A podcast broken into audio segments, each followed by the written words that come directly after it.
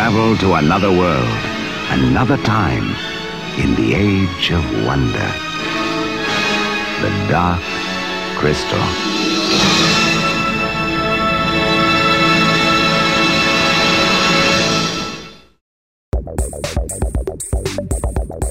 Welcome to Stuff to Blow Your Mind from HowStuffWorks.com.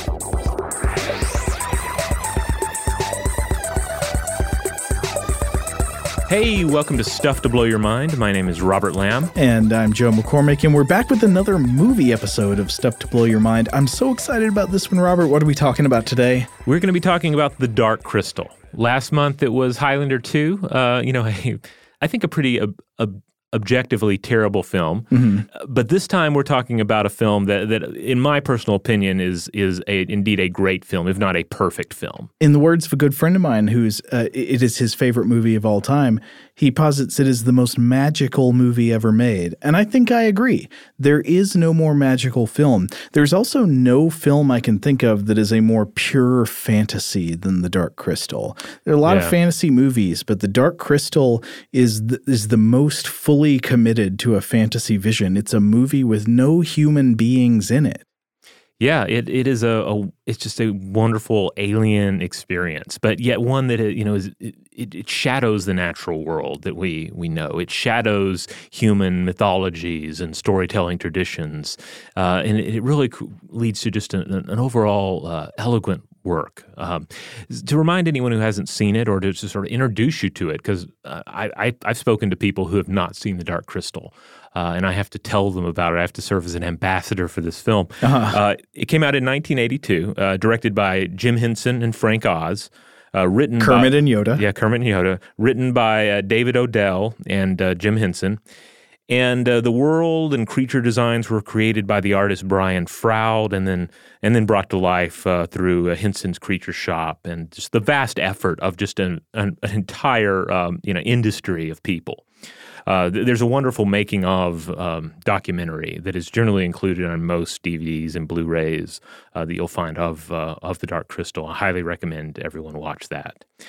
In short, though, The Dark Crystal is a story of prophecy and reunification in a divided fantasy world.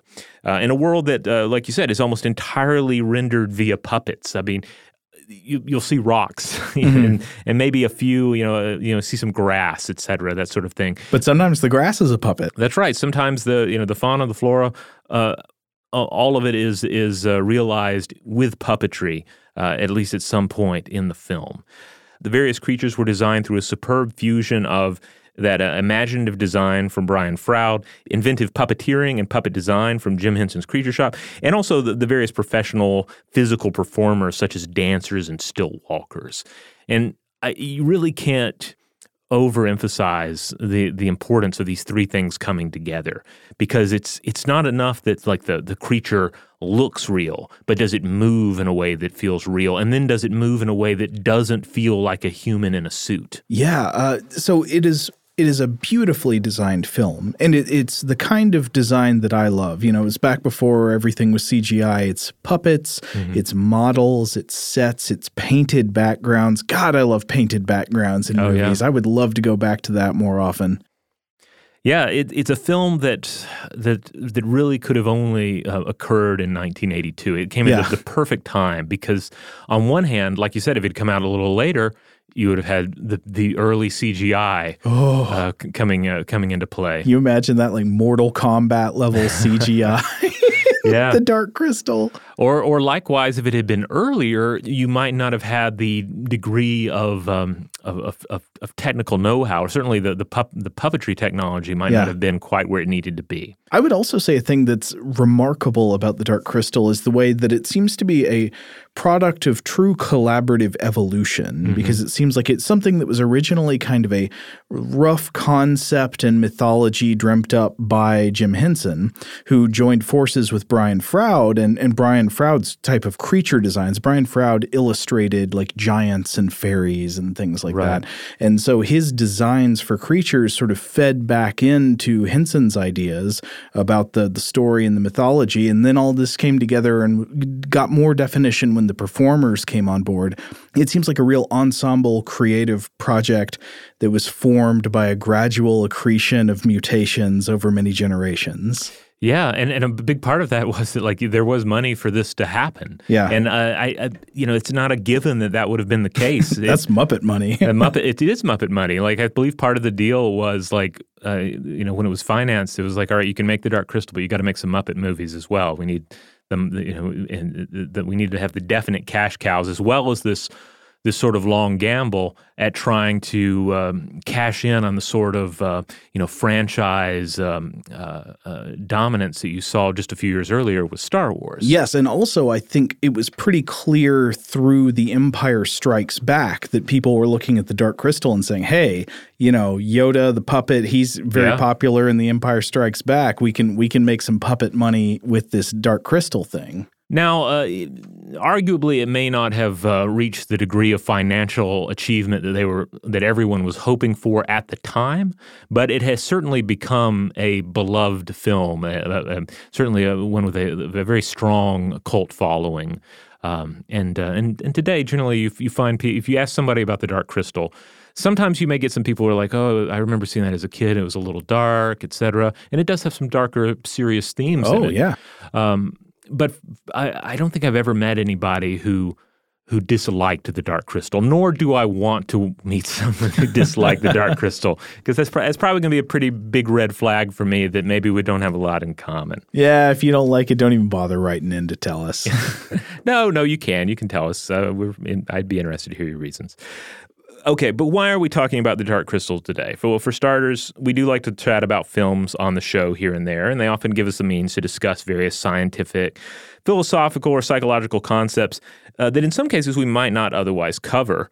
And with the Dark Crystal, well, I, th- I think there's there's a lot to be said uh, about how it reflects aspects of our world and what we can see of planet Earth and human culture in the world of Thra.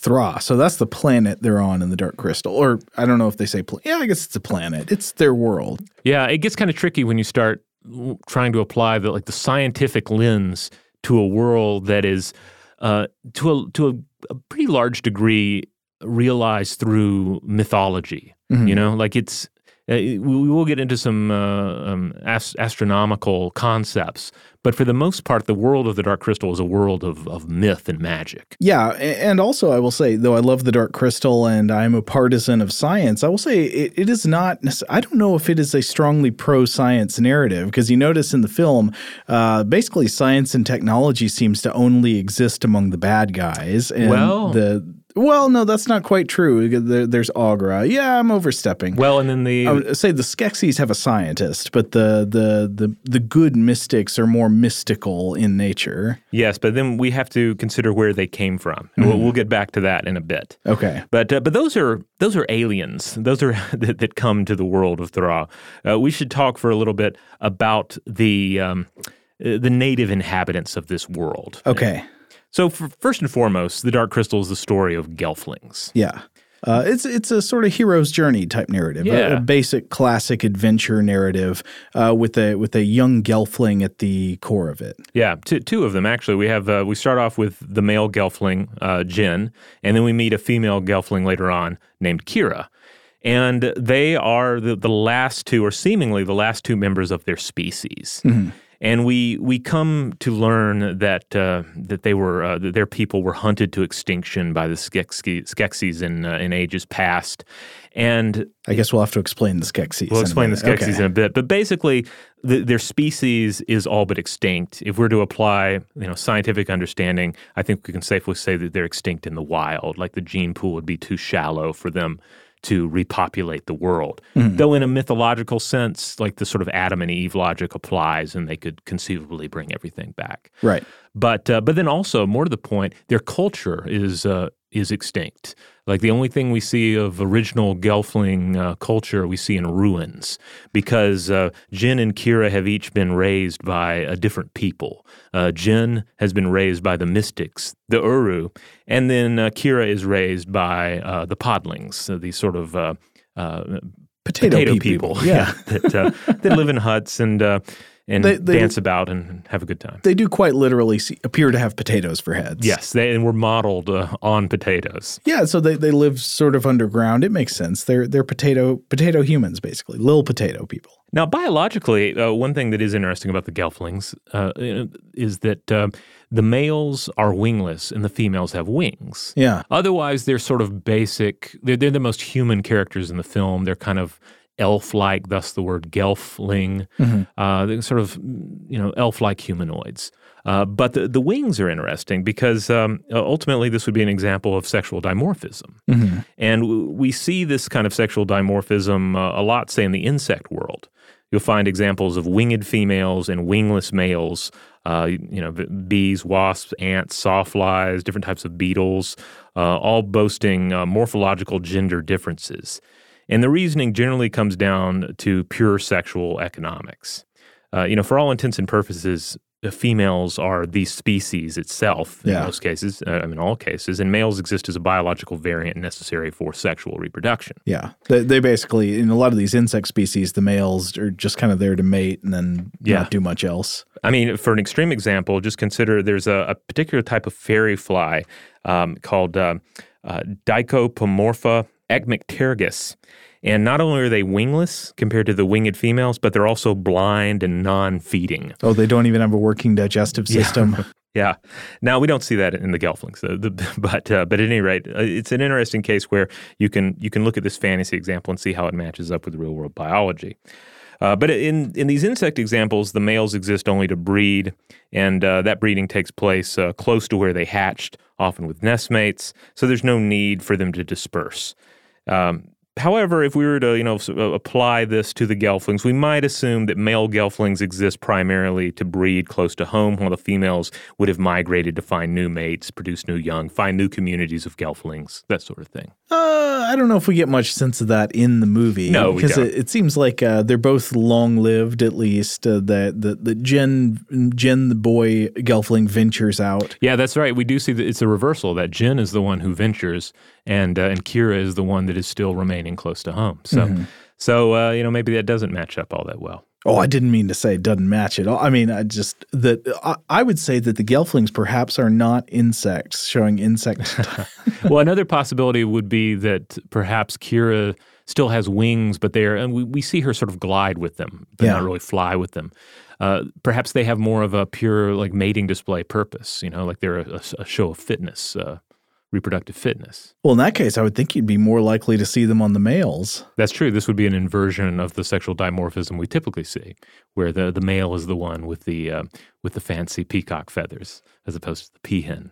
Uh, another bit of sexual dimorphism with the Gelflings is that that Jen is um, a little bit taller. So, I mean, that could be maybe Jen's a little older than Kira, but also it could just be like the the sexual dimorphism of more of a sort of a, a warrior caste within the, the species. Hmm. So Okay. We can consider that as well. But basically, the big difference is the wings, uh, and and uh, and uh, that kind of spoils a, a, a key moment in the film for people who haven't seen it. Uh, Oh, yeah, I because mean- it comes as a surprise to uh, to Jen as well. I mean, I would say the experience of the Dark Crystal is not really about uh, learning what's going to happen. You can probably kind of predict the plot. It's more about the experience of the world, the texture of it. Yeah. But we are going to continue to talk about the plot of the film today. So if you can't stand to have this uh, the, the, this rather straightforward hero's journey kind of story spoiled, uh, I guess you should stop here. And then come back after you've seen it.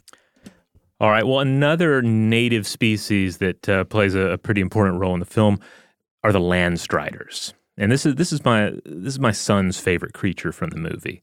Uh, and he he's always drawing these things. These are long-legged, striding herbivores that are sometimes used by gelflings as mounts, and they're ferocious fighters when they have to be. They're kind of sweet-looking, but they can really put up a fight.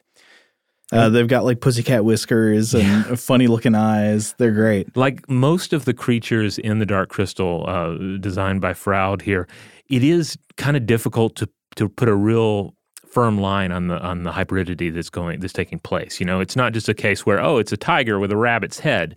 No, it's more like there's a sense of a rabbit to it, but also the sense of an insect or a moth and also a giraffe. And it's all swirled around in a way that feels familiar, but also just distinctly alien. But we do see some some some key uh, real world animals uh, reflected in it. Uh-huh. Uh, most notably, probably the giraffe. So uh, the giraffe, our real world um, land striders. They can actually reach top speeds of 37 miles per hour, but they can't really maintain it for long. But their kicks are are no joke. Just as the, the kicks of the land strider are seen uh, to be pretty devastating against their uh, their enemies, mm-hmm. um, a, a, an adult giraffe can kill a human or a lion if threatened. And they've also been pretty effective at, at, at slinging their necks. Uh, certainly in fights against other giraffes. Oh yeah, long limb gives you a lot of leverage. You can mm-hmm. you can really whack with that thing. There's also, a, again, a hint of the rabbit in the Landstrider anatomy, and I've also read that Froud considered jumping spiders in designing them. So that kind of makes sense. Yeah. They've got a kind of uh, the t- so they've got very long legs below, but then they've got this hunched upper body that looks almost kind of like the the bunched up tiny body of a salticid spider. Yeah. Now I was thinking about like animals like this, when you consider really long legged animal body forms, you can think of quite a few reasons for animals to have long legs compared to the rest of their body. Might be a defensive thing, you know, maybe they want like big legs for you know a lot of leverage and kicking. Maybe they want to be able to move faster across short distances mm-hmm. longer stride longer legs. Uh, of course though long legs also come with downsides to fast movement.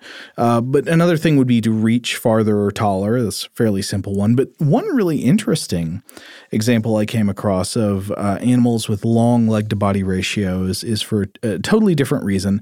Uh, the i want to look at the black winged stilt or Himantopus himantopus this is a type of bird that's a very landstrider to my eye.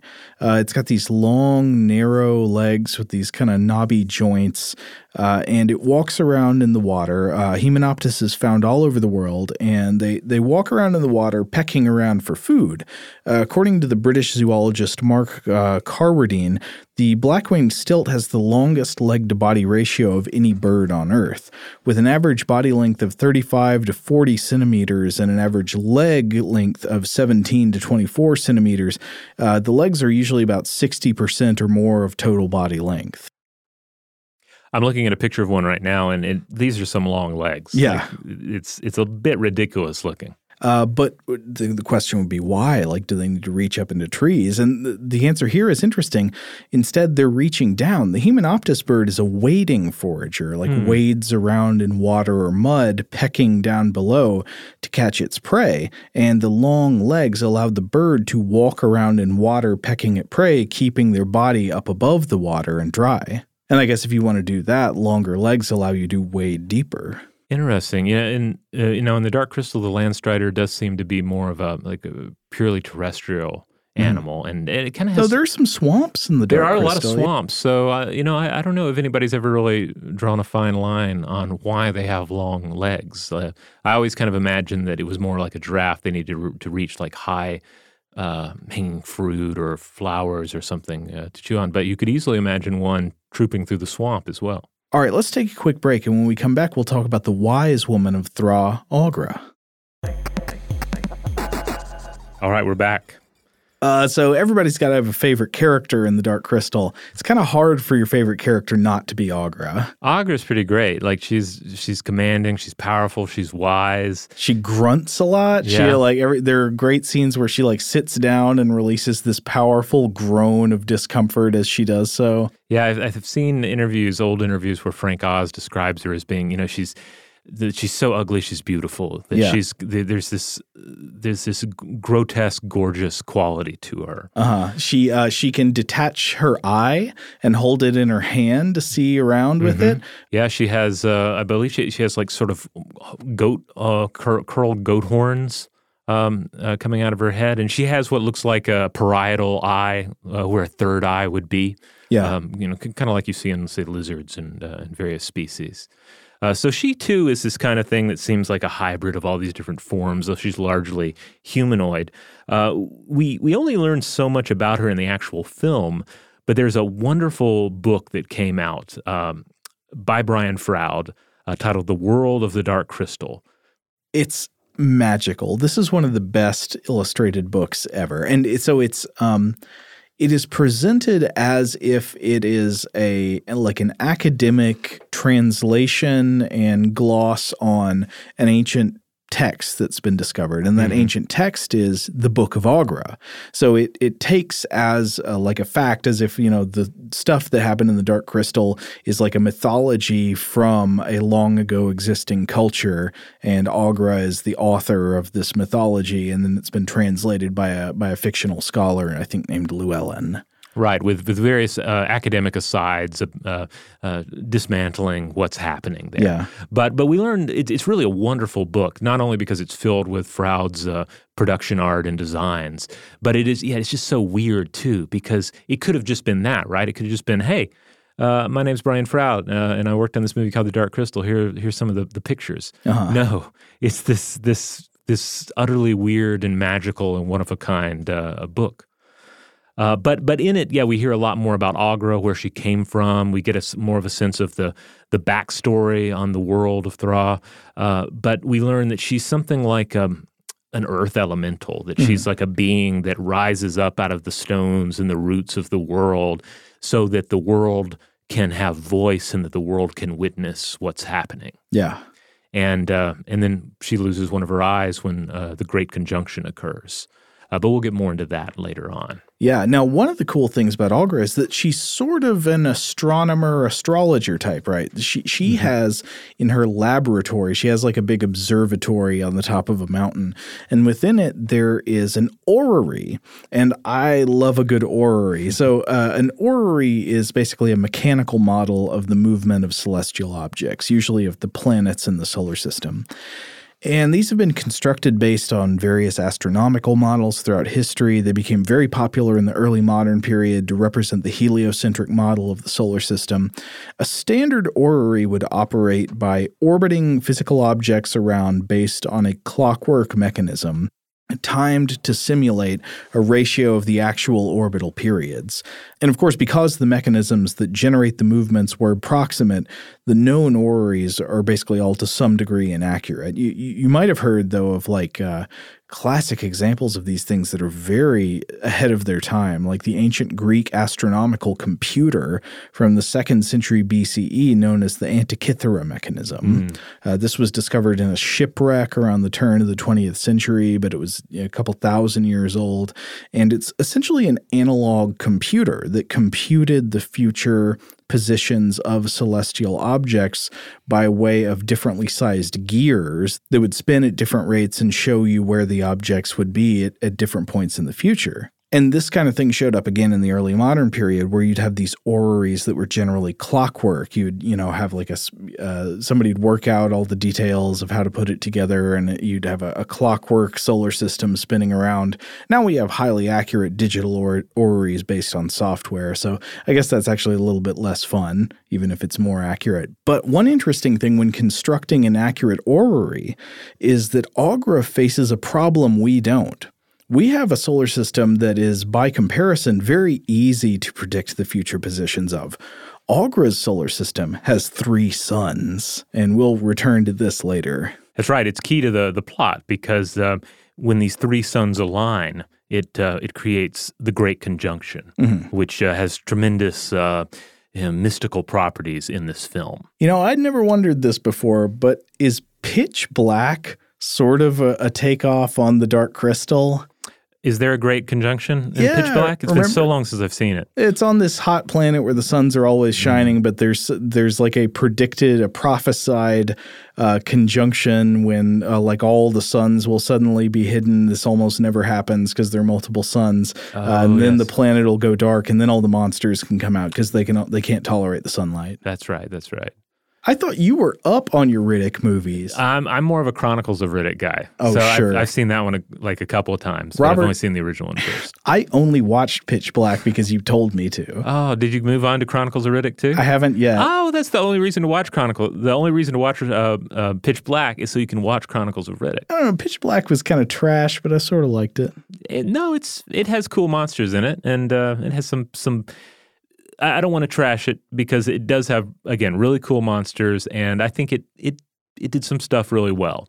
But then Chronicles of Riddick came along, and it's just even more over the top. It's like more of like a Flash Gordon for me. Okay. Well, I'll I'll see it. I'll see it this time. Okay. All right, but back to the Dark Crystal. So uh, one of the things uh, I was just talking about the mystical nature of the um, of the Great Conjunction in this world. So this is how we end up getting the UrSkeks. Okay. Now the UrSkeks are a being that we don't encounter in the film till the very end, mm-hmm. but there and there's a lot more information about what they were and where they came from in the world of the Dark Crystal, the book. They look kind of a bit like uh, creepy pagan ghosts with like uh, like wicker crowns, or they look kind of like uh, when you see the images of the the nine kings in the Lord of the Rings movies, like as ghosts in the Shadow Realm that uh, you can only see when you put the ring on. They're they're they're like that. Yeah, like all the things in the all the other things in the film, there's this wonderful synthesis, right, of all these these things coming together so that, that it feels familiar and yet alien at the same time. So it does feel like an extraterrestrial or like an angel or or some sort of pagan spirit being, but it is also unique. And so uh, we learn that these are the the UrSkeks, or more specifically, the fallen UrSkeks, who came to the planet uh, Thra to exploit the properties of the great crystal there. And uh, in the world of the Dark Crystal, it's written that they arrived during a past Great Conjunction, and the Great Conjunctions occur every 1,000 trine, which we, we assume is something like a year. So a thousand trines, a thousand years roughly. Uh, but when the Great Conjunction occurred, it allowed for them to open a door through the crystal, some sort of a stargate, kind of like in 2001, A Space Odyssey, I assume. Uh, their home world had a crystal as well, but they, it was unsuitable for the work that they wished to pursue. And so, against the advice of their fellow UrSkeks, they traveled to the world of Thra and they set up their operations there, where the crystal uh, serves as kind of a metacrystal. And so you had 18 UrSkeks, and they constructed this great castle around the crystal on Thra, and they began manipulating its power. So they're users of high technology, and uh, and they're uh, you know seemingly um, at, at least benign, if not uh, benevolent uh, species. They seem to get along well with the existing species. They form a relationship with the Gelflings. They form a relationship with Aughra. Uh, in fact, they teach Aughra uh, a bit about technology and the and their use of crystals. Uh, but despite being these splendid angelic beings full of brilliance and possibility, they also recognized that that inside themselves there was this duality. There was this disharmony in their souls of darkness and light. And so what they decided to do- what they, they set out to do with the crystal, was to purify themselves, to expunge their darker natures. And as they tried this during a great conjunction, uh, they managed to sever themselves. They divided themselves into two beings. Ah. And then subsequently, the, the crystal was cracked. So that's where you are in the movie, uh, or actually, this the movie is like a thousand trine or a thousand years after this. Right. When you've these these two beings are now completely separate. Right. And you have the the Uru, also known as the Mystics in the movie, who are these very very sweet, gentle, you know, gentle dinosaur, gentle friendly brontosaurus uh, type creatures. I don't want to knock them. I mean, the Mystics are great, but Oh yeah, they're wonderful. They're there's certainly a, a dinosaur sense to them. There's kind of a Galapagos turtle sense to them. yeah, a slow calmness. They also have a sense, I think, of uh, there's like an equine quality to their heads. So you get this this herbivore vibe to them as well. But they are, yeah, they're very zen-like. They're they're they're they're they're drawn to prophecies and spirals, and uh, and they're connected with the natural world. and these are the ones that raise the hero of the film, the young Gelfling Jen. Right.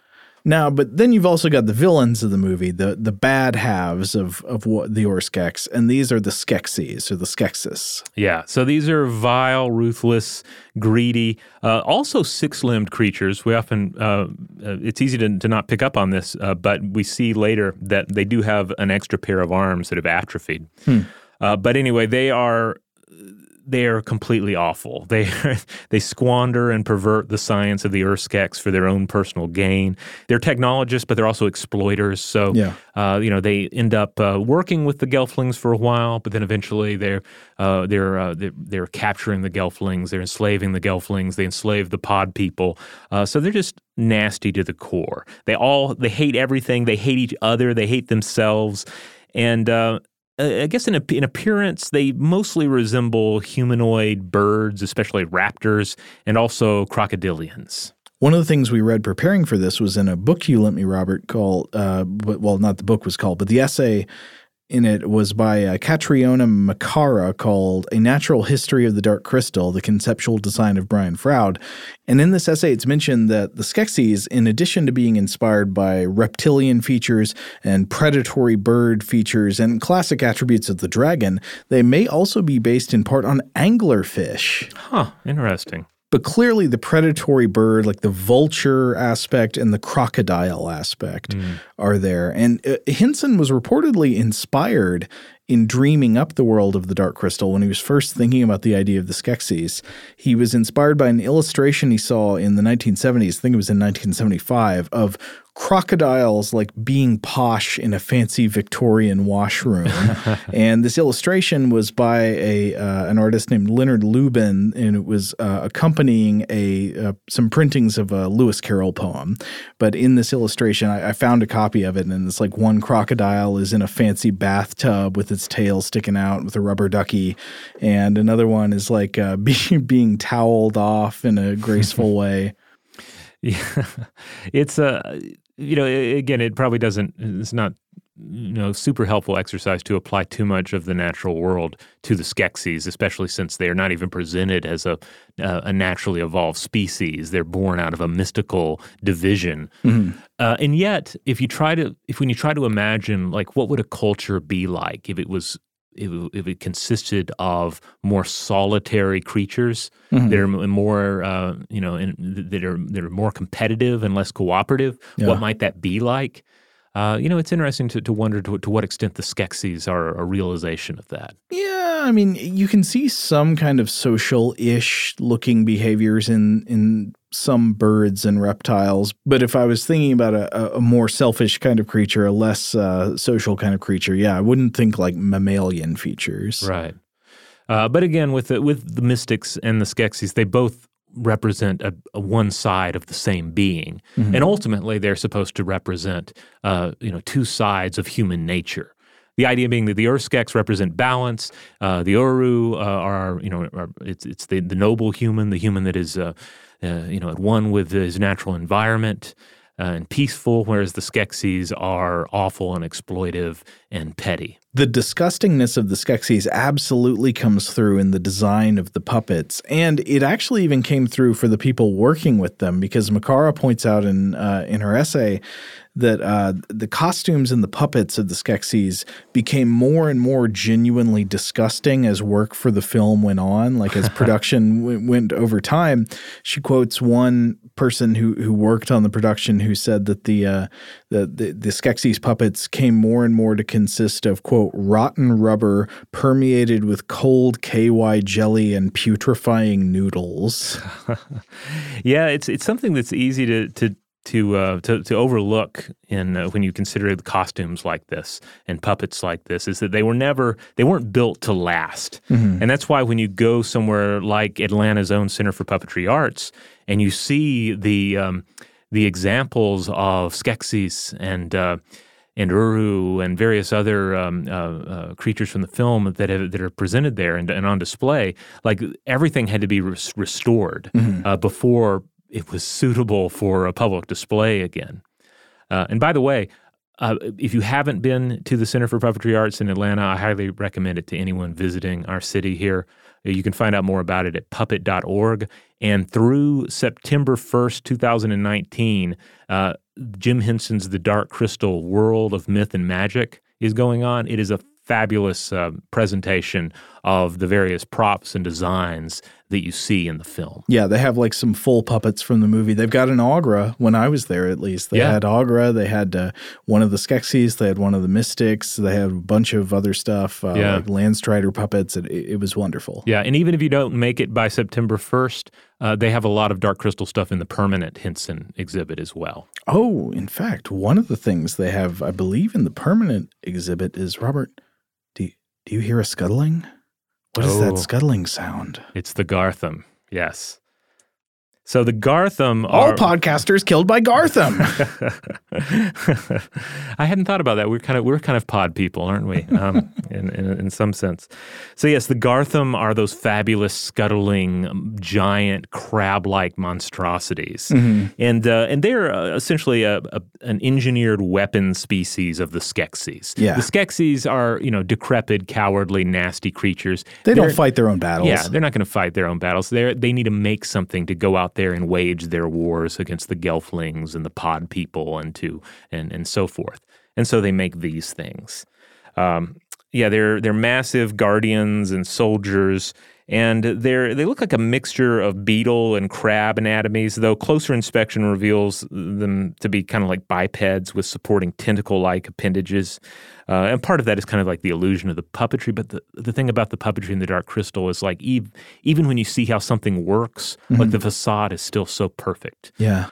Um, one arm of the Garthim terminates in a vicious crab pincher, and the other has like a fingered claw for snatching up prisoners. Yeah. Uh, so, in his introduction to the world of the Dark Crystal, I thought this was so funny and so interesting. Brian Froud was talking about the process of of coming up with the concepts and the designs for the movie, and Froud mentions that he often drew inspiration before m- the movie from walking in nature when he designed creatures. You know, he would do illustrations and he'd go out and walk in nature and look at trees and rocks and animals. Uh, but he was working on the Dark Crystal in New York City and didn't have much access to unspoiled countryside to go look at trees and rocks and animals. Uh, so he said, you know, maybe you could sort of go to Central Park, but it wasn't quite the same.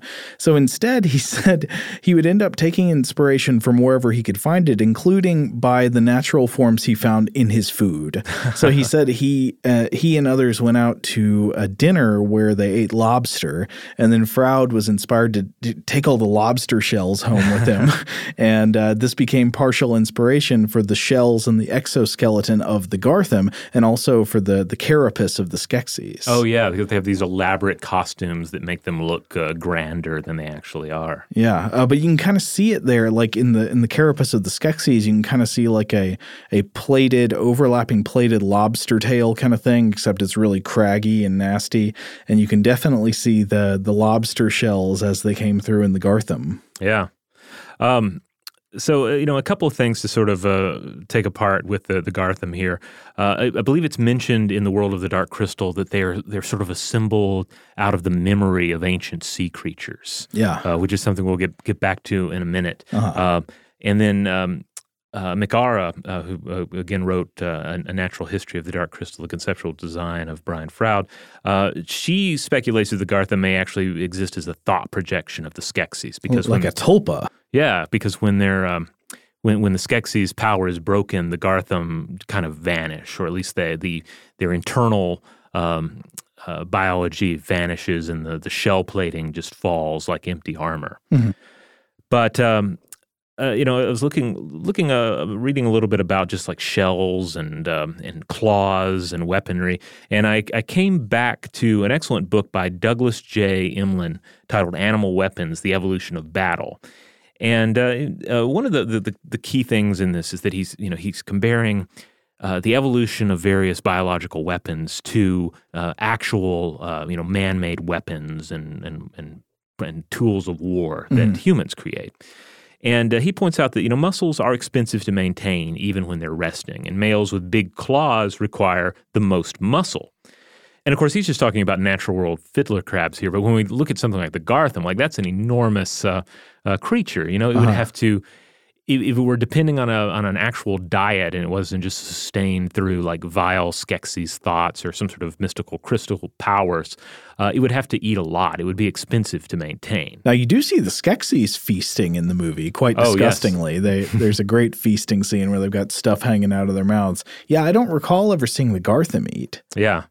But and the th- and, and maybe they don't. Uh, you know, it's, it's hard to hard to be sure. But uh, one thing you can think of is like, okay, if they are expensive to maintain, uh, just you know th- through crystal power or feeding them a bunch of uh, meat garbage or whatever the Skeksis are doing, you could easily compare that to uh, the sort of weapons programs that humans have. So, uh, and this is you know one of the key things that. Um, uh, that he gets the author gets into in Animal Weapons that uh, Emlen discusses. For instance, you could compare the Garthim to uh, the U.S. Air Force B-2 stealth bomber, built at a reported cost of 2.1 billion per plane and requiring 50 to 60 hours of ground maintenance for every one hour in the air and uh, and that's not even taking into account uh, upgrade efforts. Uh, so contractors uh, Northrop Grumman, current uh, at least previously held a 9.9 billion dollar contract to complete maintenance and modernization of the 20 plane fleet. Fleet that was from a, a few years back, but it just gives you an idea of just like the colossal cost of not only creating some sort of a weapon but also maintaining it. And that would be part of having an army of Garthim as well. Mm-hmm. But clearly, it's a price that the the Skeksis were willing to pay, and uh, you know it almost works for them. They're able to use the Garthim to uh, you know wage this war of extinction against the Gelflings and uh, rid the world of all but at least two of them. Now, is the reason they do that because there is a prophecy that the Skeksis will be undone by Gelfling hand or else by none? Exactly. Yeah, that's their whole reason. It, it, this is a great, you know, mythic storytelling trope, right? There's this prophecy, and therefore they're going to act on this prophecy and try and rid the world of those that will undo them but then perhaps it's a self-fulfilling prophecy like they have right. they have set things in motion for their own downfall. Well, it's also a great example of uh, the destructive power of, a, of an unquestioned religious dogma. Exactly. All right, well, let's take one more break. And when we come back, we're going to talk a little bit more about Garthim and crystal organisms before we, re- we return to the problem of a world with three suns. All right, we're back. So, the dark crystal, as we mentioned a minute ago, has a couple of organisms that seem to have at least partially crystalloid biology. Uh, at least they have crystals for eyes or use crystals to see. It's mentioned in a couple sources that the Garthim have crystals for eyes, and you can see this in some up close representations of them. It seems that their eyes have sort of, uh, uh, you know, uh, polygon type surfaces on them. Uh, they might be actual, I don't know, pieces of dark crystal or something mm-hmm. like that in there. Oh, yeah, like we it's explained, especially in the world of the dark crystal, that the Skeksis, you know, they're not only continuing to experiment with the dark crystal itself, mm. uh, the the um, uh, the imperfect great crystal, but they're also creating like their own knockoff crystals and doing other things with crystals, and so seemingly also uh, incorporating them into their weapon species. They're doing all kinds of nasty crystal technology, yeah. and some of this is nasty crystal biotechnology. So the Garthim have crystals for eyes, and there are also these spy beasts in the movie called called the crystal bats, mm. who fly around doing aerial surveillance and looking with their crystals that, that appears to be their video recorder lens or their eyes. Now, obviously, this seems far fetched. You wouldn't expect, well, maybe there are actually organisms that have crystals for eyes. But as we discover pretty much every time reality is weirder than fiction, there are creatures on this very world with minerals and crystals for eyes, and I had to talk about this for a few minutes. Yeah, this floored me that you were able to to get so much out of the crystal bats. I figured the crystal bats are like the least biological creatures in the whole movie, uh, and yet here we go. Let's have a look at a creature called a chiton. Now, a chiton is a form of a marine mollusk. They're generally small, they're flat, they're oval shaped, kind of like a flat slug or snail with a protruding foot on the underside for attaching to surfaces on the seafloor and moving along those surfaces while they scrape up food in the form of algae or other clinging biomatter. But on its back, the chiton wears a suit of armor. It has a shell made out of tough plates, which face up towards the sea as it crawls along a rock, lapping up delicious slime with its radula. Now, you might suspect that a small, algae scraping, rock crawling sea dweller like the chiton is maybe simply blind, right? What does it need eyes for? To look down at the rocks below it as it scrapes up stuff to eat? But they do appear to have eyes on their backs, on those protective shells, the armor part. They've got hundreds of little beady, light sensitive organs spaced about on their dorsal armor called ocelli. Now, scientists have known about these ocelli for years. They, they've known about these organs for sensing light, but they didn't know much about them, what they were made of, how they worked. Essentially, what we knew for a long time was that the chitons had these organs with underlying light sensitive cells, like a retina, and some form of lens material. Now, a few years back, a marine biologist named Dan Speiser conducted research on a chiton known as the West Indian fuzzy chiton, which is the cuddliest of all chitons. It, it sounds kind of like an off brand Muppet, I have to say. Sounds kind of like a Fizzgig. Yeah. Uh, so Speiser was studying the lenses on the ocelli of these animals, the, the little light sensing organs on their backs. And in an attempt to clean these ocelli, these lenses off for observation in an acidic solution, the lenses suddenly dissolved. And this was a tip tip off that the lenses were not protein based like you would find in pretty much all other organisms. Instead, these lenses were made of a mineral called aragonite. The chitons had mineral crystals for eyes. Wow. Aragonite is a form of calcium carbonate. It's the material that forms the shells of most mollusks. So it had lenses for its eyes that were made out of the same stuff that its armor is made out of, that its shell is made out of. And Speiser, along with Eernisse and uh, Johnsen, published uh, a, a, paper about chiton and aragonite lenses in Current Biology in 2011. So the, the chiton uses these eyes to detect when shadows pass overhead. That would be a signal that there's like a predator near. Mm. And when this happens, the chitons flatten out their bodies and clamp their armored shells down over their soft parts. The crystallized don't appear to see in great detail, but they can apparently distinguish dark moving shapes from a mere dimming of raw light levels. Now, when you've got rocks for eyes, of course, they can be eroded by water over the time, but I was over time. But I was reading about uh, uh, how apparently one benefit of having rocks for eyes is that they are less vulnerable to the you know the, the violent washing of the tide or intertidal areas. Yeah, it's like they their eyes have armor. Yeah. But what do you do when your eyes erode? Yeah, well, you uh, so as if you have rocks for eyes, what you do is you gradually replace them with more crystals. So the ah. chitins would grow new crystal lenses to replace the old ones that would get eroded over time. And it seems that organisms with crystals for eyes are pretty rare in today's biosphere, but there are other exa- there are other examples. So crystals appear in various forms suspended within otherwise protein-based eyes of other creatures, right? So there are other creatures that might not quite have crystals for eyes, like rocks as the lenses of their eyes, but might have some kind of crystal somewhere in there. One example I was reading about in a book called Animal Eyes from Oxford University Press by Michael F. Land and Dan Eric Nilsson is about spiders. Specifically, these would be lycosids or wolf spiders.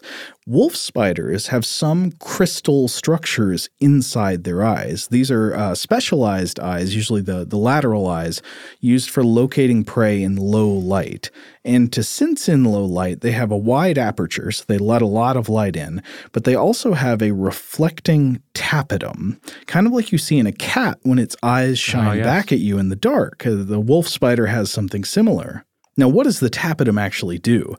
Apparently it serves to increase the sensitivity of the retina in low light conditions by sitting behind the retina and reflecting light back in the direction of the source through the retina again, maintaining the visual features of the image while increasing the amount of light available to the light sensitive cells. Does that make sense? Like so there's low light, mm-hmm. so you put a mirror behind the area that's sensing the light and by reflecting it back through that area you sort of get you get a couple tries. You get extra ways of sensing the low amounts of light. But in lycosids, these tapetum the, behind the eyes consist of, quote, many layers of very thin crystals, probably guanine crystals, which form a long ribbon beneath the receptors. So that's pretty interesting on its own, but it's not even the only organism that uses guanine crystals in order to see with. Uh, to look at another mollusk, reflective guanine crystals are also important in the light sensitive organs of scallops. Scallops, mm. like the kind you eat. Yeah. Uh, research shows that scallops use a reflective mirror made of guanine crystals instead of a transparent lens to focus light onto their retinas. And I've attached a little picture of what these crystals look like. They they form these layers of plates almost. Yeah, it looks like uh, like plate mail kind of like dinosaur scales. Yeah, yeah, yeah. I guess more accurate, scale mail. If I was going to use a more fitting uh, um, uh, term there. But to get even weirder and to connect to the dark crystal in a weirder way, I want to go into the deep past. Because if you go into the deep past, you can find even more crazy examples of crystal eyes the trilobites. Oh. The trilobites of the Cambrian period, which you know began roughly 500 million years ago, the trilobites of this period had lenses on their eyes that were literally made of calcite crystals. The trilobites had rocks for eyes. Oh wow! And this, uh, of course, the the calcite crystals that form these lenses were. Th- this is another form of calcium carbonate, stone eyes, and the lenses were amazingly powerful by the protein-based standards we're familiar with today. They were they were seen seeing the world through crystal prisms. As described in a feature by the American Museum of Natural History, quote, this provided these ancient creatures with virtually unparalleled vision that we can assume, thanks to recent experiments conducted with calcite crystals, was filled with streams of light and bursts of color. Oh wow! So like the the Cambrian seas were just a uh, you know, a, a, psychedelic fire show for these these creatures on some level. Yeah, if only we could see the world like these ancient bugs that had crystals for eyes. yeah, and again, this is this is fitting because it is uh, mentioned in the world of the Dark Crystal that the the, Ske- the Skeksis kind of summon the form of the Garthim out of the memories of long dead sea life. Yes, I love that. That's exactly what I was thinking about. So the trilobites, the inhabitants of this ancient unseen world, are, are known to us only through fossils from about 500 million to about 250 million years ago. And like the lost prehistoric world quality of the, the dark crystal mythology. Yeah. In fact, I wanted to take this connection even farther. Tell, tell me if I'm getting too wild here, but no, you can't get too wild. Not in a Dark Crystal episode.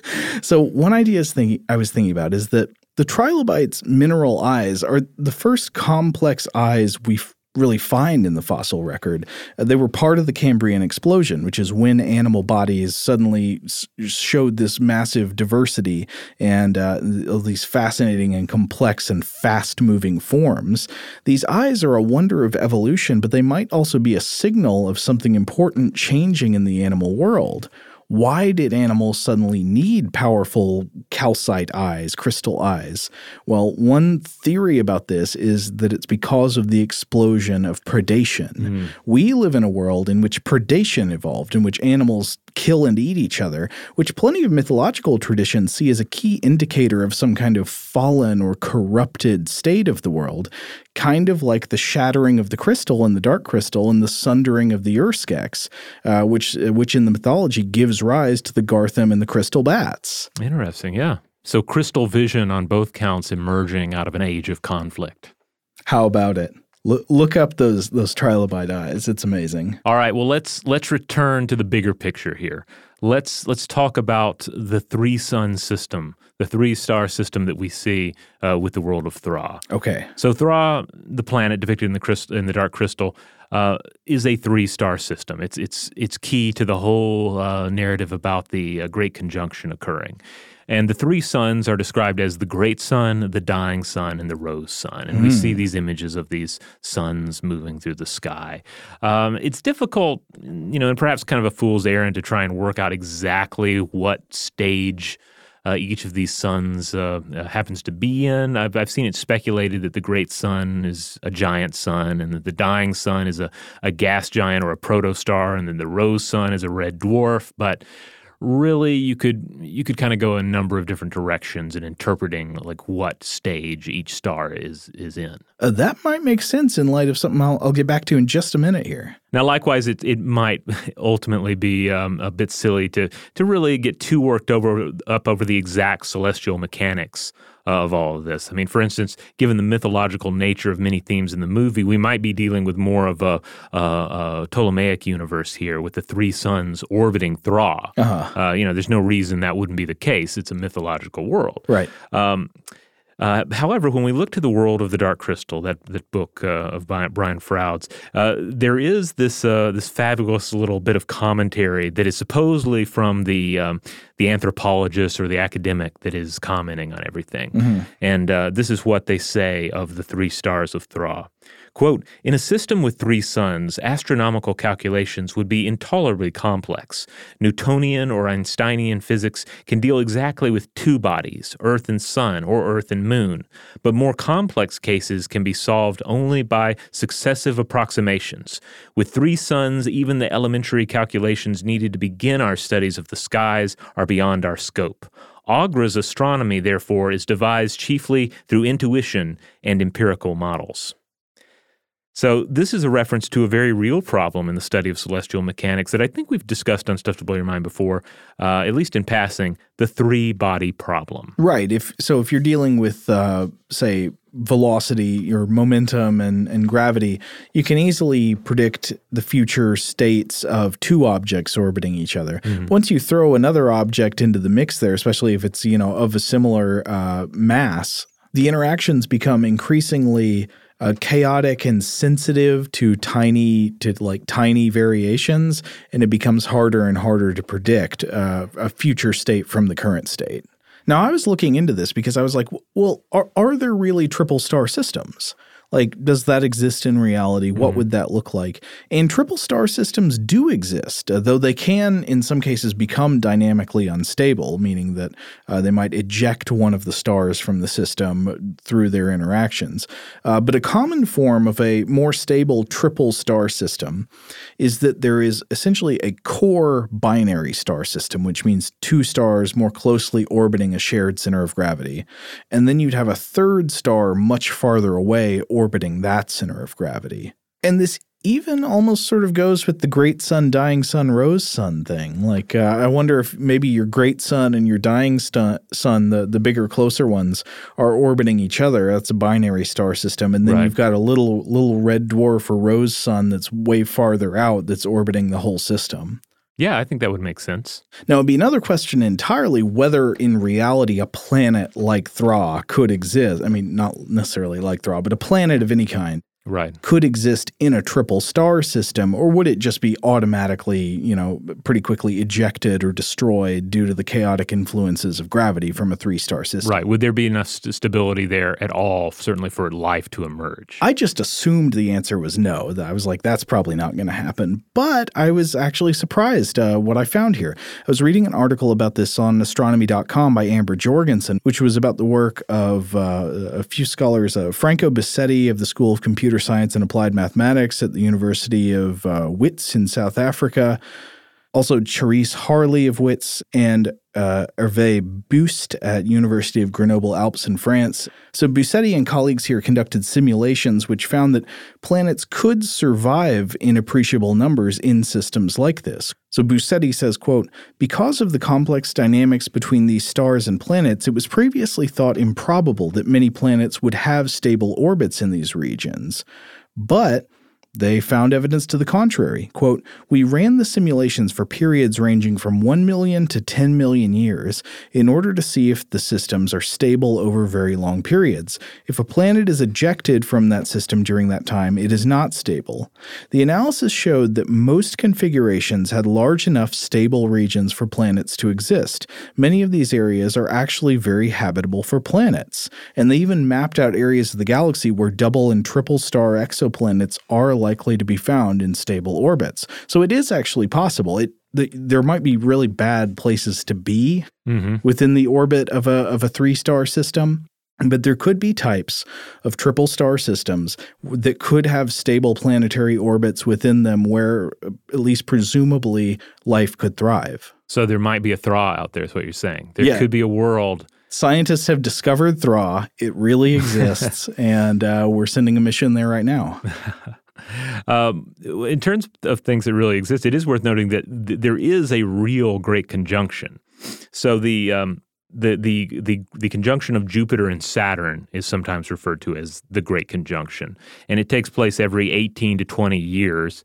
And there's a there's a fair amount of astrological. Uh, uh, speculation about them, shall we say, especially concerning political assassinations and how they seem to line up, selectively, of course, uh, with great conjunctions throughout history. Uh, the last one took place on May 31st, 2000, while the next one will take place in late December 2020. Now, as usual, we don't put a lot of stock. We don't put any stock in uh, astrological predictions like this. Mm-hmm. Uh, ultimately, whatever the astrological pattern is, if you if you cherry pick enough, you can find some sequence of events on Earth that match up with it. The planets don't influence your dating life, folks. I'm sorry. All right, so there you have it. This has been fun, Robert. Yeah, the Dark Crystal. There's a lot to discuss there, and I, I was legitimately surprised by some of the places uh, it took us. Um, but uh, but hopefully we have uh, you know may, maybe even enhanced uh, everyone's enjoyment of the Dark Crystal a little bit, or if nothing else, given you a, a good reason to go out and watch a great film one more time. And to wish you had crystal eyes. That's right. Now- Anytime when you hear one of those uh, rock songs or pop songs about touching eyes, think think like uh, spiky crystals for eyes. yeah, clinking against each other. Yeah. Um, well, cool. Uh, obviously, I know we have a lot of uh, listeners out there who uh, have thoughts about the Dark Crystal and are Dark Crystal fans. Uh, some of you may be very steeped in the Dark Crystal and have read like the novelizations and the comic books and the sort of the extended universe of the thing. And perhaps you have additional insight you'd like to share. Perhaps some of the questions we have presented have been answered in other bits of literature or other Brian Froud interviews, etc. Uh, we would love to hear from you about that.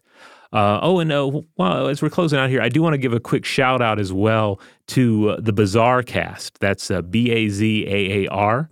Uh, the Bazaar Cast with uh, Richard and Robert. Uh, they're uh, like a horror pop culture podcast. They recently had me on the show to talk about podcasting, about stuff to blow your mind, invention, and the upcoming transgenesis.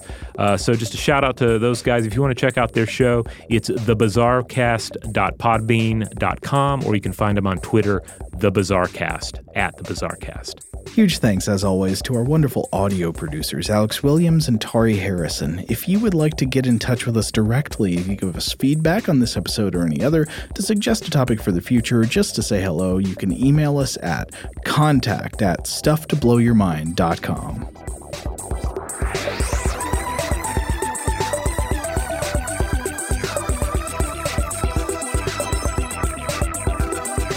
For more on this and thousands of other topics, visit howstuffworks.com.